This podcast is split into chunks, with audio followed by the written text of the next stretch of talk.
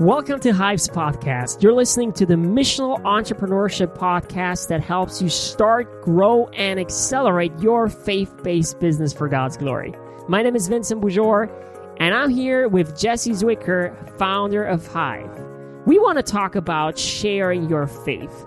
Now, I don't know about you, but maybe you've asked yourself that question before how can I help the church grow more effectively? That's our topic and uh, I wanted to ask you, Jesse, right at the beginning, when we think about being a good church member, what comes to your mind? Yeah, when I think of a good church member, I guess my first thing is that they're usually a tithe paying, uh, offering paying. Sometimes, you know, at least in the in the when when they bring the buckets. Um, I think they're usually they have some kind of a responsibility in church, like they're a deacon, um, they're an elder, you know, they they're in women's ministry or children's ministry or one one of those. They have some kind of a responsibility. They're, you know, that's kind of where that would be probably the church. The, a good church member is somebody that's paying tithe. He's coming to church on Sabbath um, and then and then he has some kind of responsibility. Yeah. Okay, and what what kind of um, evangelism work or how does this person share his or her faith? Like, um, what would you say? You know, this is the very this is the difficulty of defining a good church member like that. You know, that's if you if you define a good church member like that, in my mind, that church member has not really helped to grow the church, right? So if we're thinking about growth, you know, we're we're really we really have a very difficult, I would say, probably the wrong concept of a good church member because a good church member um, essentially needs to be a church member that that helps grow the church. You know, I mean, in any from a business perspective, in any membership based organization, uh, the main way any membership based organization grows is through word of mouth. Most of most businesses, you know, grow with word of mouth, of course. And word of mouth means, you know, that somebody shares with somebody else what they're doing. And because they're excited about it, they get the other person also interested in it. But the truth is that you know, if if if the membership if the if the good church member definition doesn't include that they're bringing other people to the church then really it's a really bad definition because really that's the definition of a bad church member not a good church member. But we have we, we've we've in our minds we've determined a bad church member is somebody who doesn't come to church very frequently you know and really doesn't pay tithe or something like that. So our standard for what a good church member is is so low that that we we don't touch even the surface of of the what I think is a would be a much better definition which which is the minimum is that is that uh, a good church member would be a church member that is actually helping the church grow is bringing other people into the church right Wow. Yeah, and and you've been talking a little bit, you know, on when when you're sending out emails, you're writing uh, blog posts and things like that. You've been talking about this concept of free time evangelism compared to full time evangelism. Now, uh, I want to dive into this topic with you a little bit right now. Um, what does that mean? What does it mean to be a uh, an evangelist in your free time, and what does it mean to be a full time evangelist? Can you explain that a little bit? Yeah. So basically, um, I when I share about this topic, I always mention there's three levels of involvement. The first level of involvement really is level zero, which means you're not involved, right? That's what we would call the bad church member, or what I call the good church member, right? They're they're really not not really involved. You know, they're they're kind of a cultural, you know, church goer they come to church sometimes they they pay some you know some some dues basically um, but uh, you know they they sometimes they skip uh, Sabbath school. You know they just go to the church service and and if anybody you know asks them to do anything, you know they're they're they're really busy with their lives, right? They they've got their job, they've got their business, they they're doing something else, and it's taxing them, and therefore they don't have any energy uh, to to do anything for the church um, in their free time, right? Which is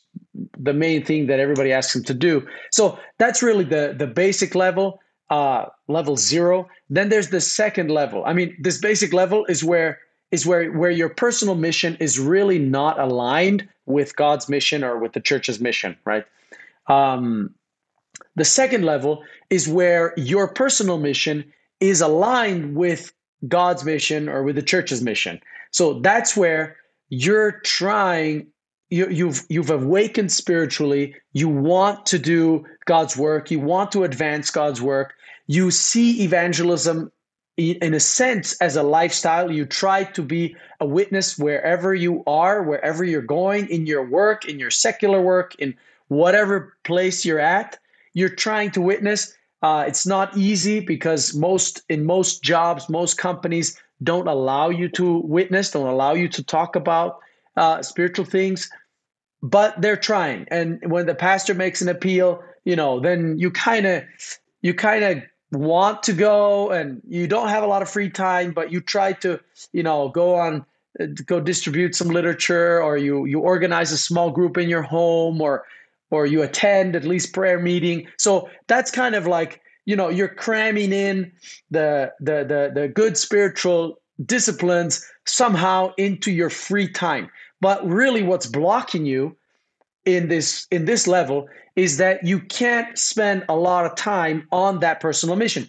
Even though your mission is aligned with God's mission, you're not spending a lot of time on it because you don't have that much free time. Why? Well, simple. You're working all day long on someone else's project, someone else's business with with its own objectives, right? With its own mission and you're advancing their mission you're advancing that mission and and um and that doesn't that takes a lot of time now the reason why we do that is because we need to put bread on the table right? So so we need that sustainability. This is why most people are working. Now um, but it takes a lot of time. It takes most of our time most of our energy most of our mental space. It takes up all all of our energy. And then we have free time, and free time is obviously with family, then with friends. You know, then we've got some hobbies. If somebody goes and plays soccer sometimes, or this and that, uh, we do some hiking or whatever. So we do. We have a lot. We have all these hobbies, and then on top of that, if there's any space left, we have some free time. You know, mostly then we cram it out into the Sabbath afternoon, where we try to do some, you know, some activity because because that's the only time we have right because it's sacred time so so we have that moment but it's really always crammed into this last space there and if we're overwhelmed if we're overworked if we're doing whatever we're doing uh, we end up always cramming out that last part you know which ends up being the church right and ends up being uh, the mission so that's the that's the second level um, of what I call free time evangelism. Um, this is the main level that everybody lives on. This is what this is what the pastor. Uh, uh, this is what our, our whole system is based around. Is trying to get lay people involved in their free time. What is the third level, and that's the level that we spend more time on, is really uh, the the full time evangelism part, which is where you're where your personal mission is aligned with God's mission and is aligned with your corporate mission. So it's aligned with your business's mission or your ministry's mission or your nonprofit's mission, wherever you're working, they're aligned. So if they're aligned, what does that for you? Well, it's obvious. You immediately are able to do ministry full time on your job, right? It's your job to reach people. It's your job to meet people. It's your job to minister to their needs, to gain their confidence, to to to be able to then use that influence to reach them uh, with with God's loving care, right? So so really, it's that third level that suddenly puts ministry or evangelism on a next level. So that's really what I'm excited about, what I'm most excited about, where I've seen where people have made that transition. Suddenly the results um, really multiply. So that's that to me is the big the big shift here, you know, from those three levels of involvement. Amen. And if you're thinking now, oh, um, Jesse, does that mean I have to become a Bible worker? Uh, do I have to go back to a seminary to study theology? Stay with us because after a break, we're going to show you how you can do this very thing, this, the, the third level that Jesse has been talking about, um, and you can shift towards a more fulfilling and, and beautiful way of evangelism and life. So we're going to talk about that. Uh, stay with us. Are you looking for free and practical resources to grow your missional business? Go to hiveinternational.org slash resources for free templates, videos, presentations, and worksheets. You'll find marketing tips, sales techniques, and special advice on how to share the gospel with your customers. Just go to hiveinternational.org slash resources.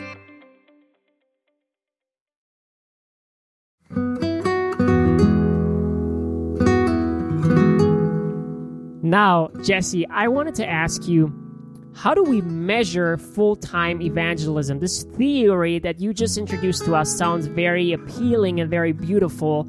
How do we measure that?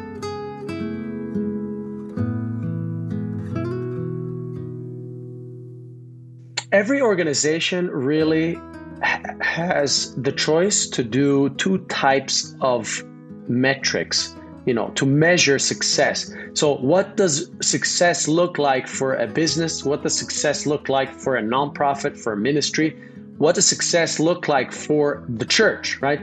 So when we think of success as a church well what are we measuring right? Well usually if you ask any church member that i know they'll say we measure accessions right we measure baptisms. That's what we measure. And it's the total number of baptisms that we have, or total member, total membership, the total membership, that's what we use to measure success. So, how many members do we have? Well, we have 21 million or 23 million church members right now. So that's that's the measure that we use to determine whether we're successful or not. Um, the question is is this a good metric or a bad metric? So in business, there's really two types of metrics. There's there's there's what they call vanity metrics, and then there's what they call growth metrics, or growth metrics can also be called actionable metrics, metrics that actually help you take better action to be able to grow your business or grow your ministry. Uh, most ministries don't really have a lot of metrics, um, which is really unfortunate, but most businesses do have metrics and they really spend a lot of time trying to define what is exactly their growth metric that's really going to help them grow. Now, vanity metrics, as opposed to growth metrics, is a, is a metric that makes it sound good. It makes you look good as an organization you know, like a vanity, you know, like vanity metrics, obviously makes you look good, but really there's not much behind that number. It doesn't tell you uh, the real story of what it is that makes you grow or makes you not grow, right? So so um, if you ask Facebook, for instance, this is a perfect, probably a perfect example because it's a membership. It's almost like a membership-based organization. It's a networking organization. So in in in in Facebook, you know, you can ask the you can ask Facebook how many total users do you have? And Facebook will tell you um, actually we don't care how many total members we have. You know, why don't they care? What do they care about? So if you go on Google and you search for, you know, how many users does Facebook have, you will only find primarily two metrics the monthly active users and the daily active users. Right now, they have they have 2 million around 2 million uh, 2 billion sorry 2 billion uh, daily active users and they have 3 billion monthly active users. Now if they were interested in vanity they could be saying well we have like 6 billion accounts on facebook. You know we've got 6 billion members users. But you know everybody that is interested in the success of Facebook, which is like the stakeholders, the shareholders, you know, uh, any investors, um, etc., any advertisers, any small businesses that are wanting to advertise through Facebook, they don't buy that number. They say that's a vanity metric. I don't care about how many accounts you have on your Facebook. I care about how many daily active members you have on your on your on your thing because those are the ones that are to buy my ads right? They're to buy they're to watch my ads. It's not the dead members that are to watch your ads right? So it's really the daily active users that are interested uh, that are interested that that the shareholders are interested in that the small businesses are interested in when they advertise and that's what facebook is interested in. So they have really harnessed this concept that what is really important to them is not the vanity metric, it's the growth metric. And actually, the growth metric in their case is a daily active user. That's the strongest one that they care about. Why? Because that if they have daily active user, that's the definition of a good uh, Facebook member. It's a daily active user. Why? Because it is when people uh, go on Facebook daily, share posts, share movies, you know, tag people, etc. That is what helps Facebook grow, right? It's nothing else. It's a it's a daily active user. So they define, design their entire met- technology around getting you to go back on Facebook on a daily basis. That's their program. Now on on in the church, it should be similar, right? We know our total total member, you know, total members, right? We have 21 million members. But really, that is only a vanity metric. It's not a real metric. We don't know how many of these 21 million actually show up on church in church on Sabbath. And and if they show up, it doesn't really matter either because those are not the ones that are bringing in new church members. Who is bringing in new church members? Well, it's the daily active members that are bringing in more church members, right? So so the growth metric that we actually probably should have as a church is how many daily active users, how many daily active members do we have in our church? That is what's going to help us grow. So we need to get away from this vanity metric that we have that really uh, nobody cares about you know that doesn't help us really grow and actually reduce that number. And it look pretty pretty terrible because we haven't managed we haven't measured that and we haven't cared about it you know because the only thing that's going to grow is what you measure. Whatever you grow that's what you that's what you're going to care about. That's what you're going to focus on. So so really spend time finding out what is it that really makes your ministry or your business grow and measure that you know. And in church it's the same thing. I think we should be measuring how many people are actually working for the work of God on a daily basis. So this is where I think uh, we need to be spending more time on, and that's what you know. That's where we're talking about full time evangelism and stuff like that. That's amazing to know, and I think that um, there are probably listeners here who um, say, "Wow, you know, uh, I I I am that active church member," or maybe some listeners say, "Well, I'm not that active, but I want to be more active." And uh, for both cases, um, I think you have some things to share, Jesse. Uh, tell us how can we get more involved in this in this whole um, mission uh, thing? How can we actively grow or help the church grow, basically? Yeah, when we talk about full time evangelism, we're not talking about everybody becoming a pastor and not everybody going as a foreign missionary, you know, into Honduras, even though I enjoyed that for a few years. So, so, uh, but it's really a much broader, broader concept.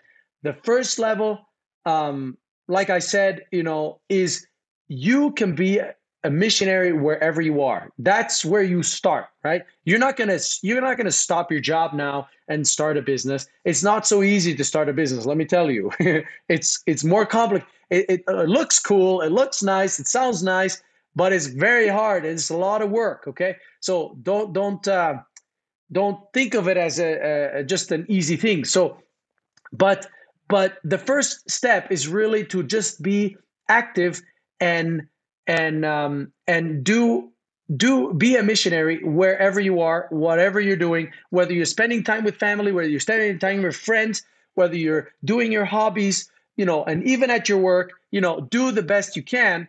But then on a long-term basis, you know, our goal is really to try to, yes, um, start some business or ministry or go and work for some business or ministry that has already started that really needs help. So not everybody's going to be able to start a company, you know, even though 50% want 50% of young people want to start a company, you know, and we should take advantage of that. It's easier now than ever before to start a business, okay? Let me also say that. Uh, with the internet, it's it's i mean it's way easier to start something it's also easier to fail okay because the barrier to entry is much lower. So so so anybody can try something and see if it takes off. And you can do that in your free time. You don't need to stop your job and and and, and start but while you're doing a job you know do it in your in your in your evening hours or whatever you're doing you know hustle there a little bit. So so really go into that next level where you can then um, align your corporate mission with your personal mission, with God's mission, with the church's mission. So that's really um, what we're what we're promoting and what we're hoping to get more people involved into these kinds of of projects. And I'm telling you, you know, at least from my experience, that's where I experience true happiness, man. It's when it's when you are fully aligned with what God wants, with what yeah, you know, uh, with sustainability. You know, you're able to provide for your family, even though you're you're doing mission work and you're you're actually providing a valuable service, a valuable product that really meets a need in society and solves a problem for a lot of people. So so it's really a rewarding uh, a rewarding job to be able to get into this kind of missional entrepreneurship and you can be creative you can be a painter you can be a you could be a whatever you know like you can you can use any talent. I mean god has given us all these talents and he wants to use these things for the advancement of the work of god. We've been spending so much time in our traditional way of doing evangelism where we primarily just give tithe to the pastor and the, let the pastor do the work you know? And and and pastor why didn't you come visit me this week? You know what i mean? Like why are we doing this this is actually even the pastor's job was not meant primarily to take care of church members. The pastor's job originally the pastoral profile was not primarily to take care of church members. It was to really plant new churches and and and and and work as an evangelist. And it was the elders that were in charge of the church members and running of the church. So um, I think we really need to rethink the way we are, the way we're considering doing evangelism. And it's not just uh, this traditional pastor or foreign missionary, but really every trade. If you are a mechanic, if you are a carpenter, if you are a you know, a tent maker, right? Like Paul, or if you're a fisherman, you know, like Peter, or if you're a carpenter like Jesus, doesn't matter. They all had their own family businesses and they all worked, you know, to reach the people that they could have otherwise not have reached if they hadn't done their tent making business, for instance. So that's my that's my my plea you know, that's what I'm excited about is really broadening the sphere of possibilities of how we can advance the work of God with all the talents out there because 99% of the resources of the church are in the church membership. They're in the lay people, you know, and I hate that term lay people because they're not lay people, they're professionals, right? And they're they're they're supposed to be using those professions to advance the work of God.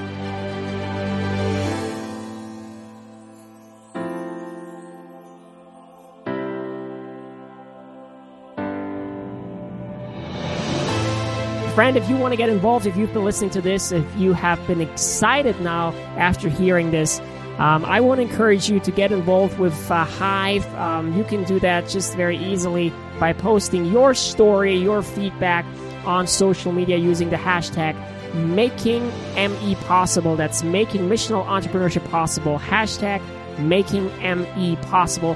And uh, we'd love to hear your thoughts. We'd love to hear what talents God has given you to advance His work and um, we look forward to getting in touch with you.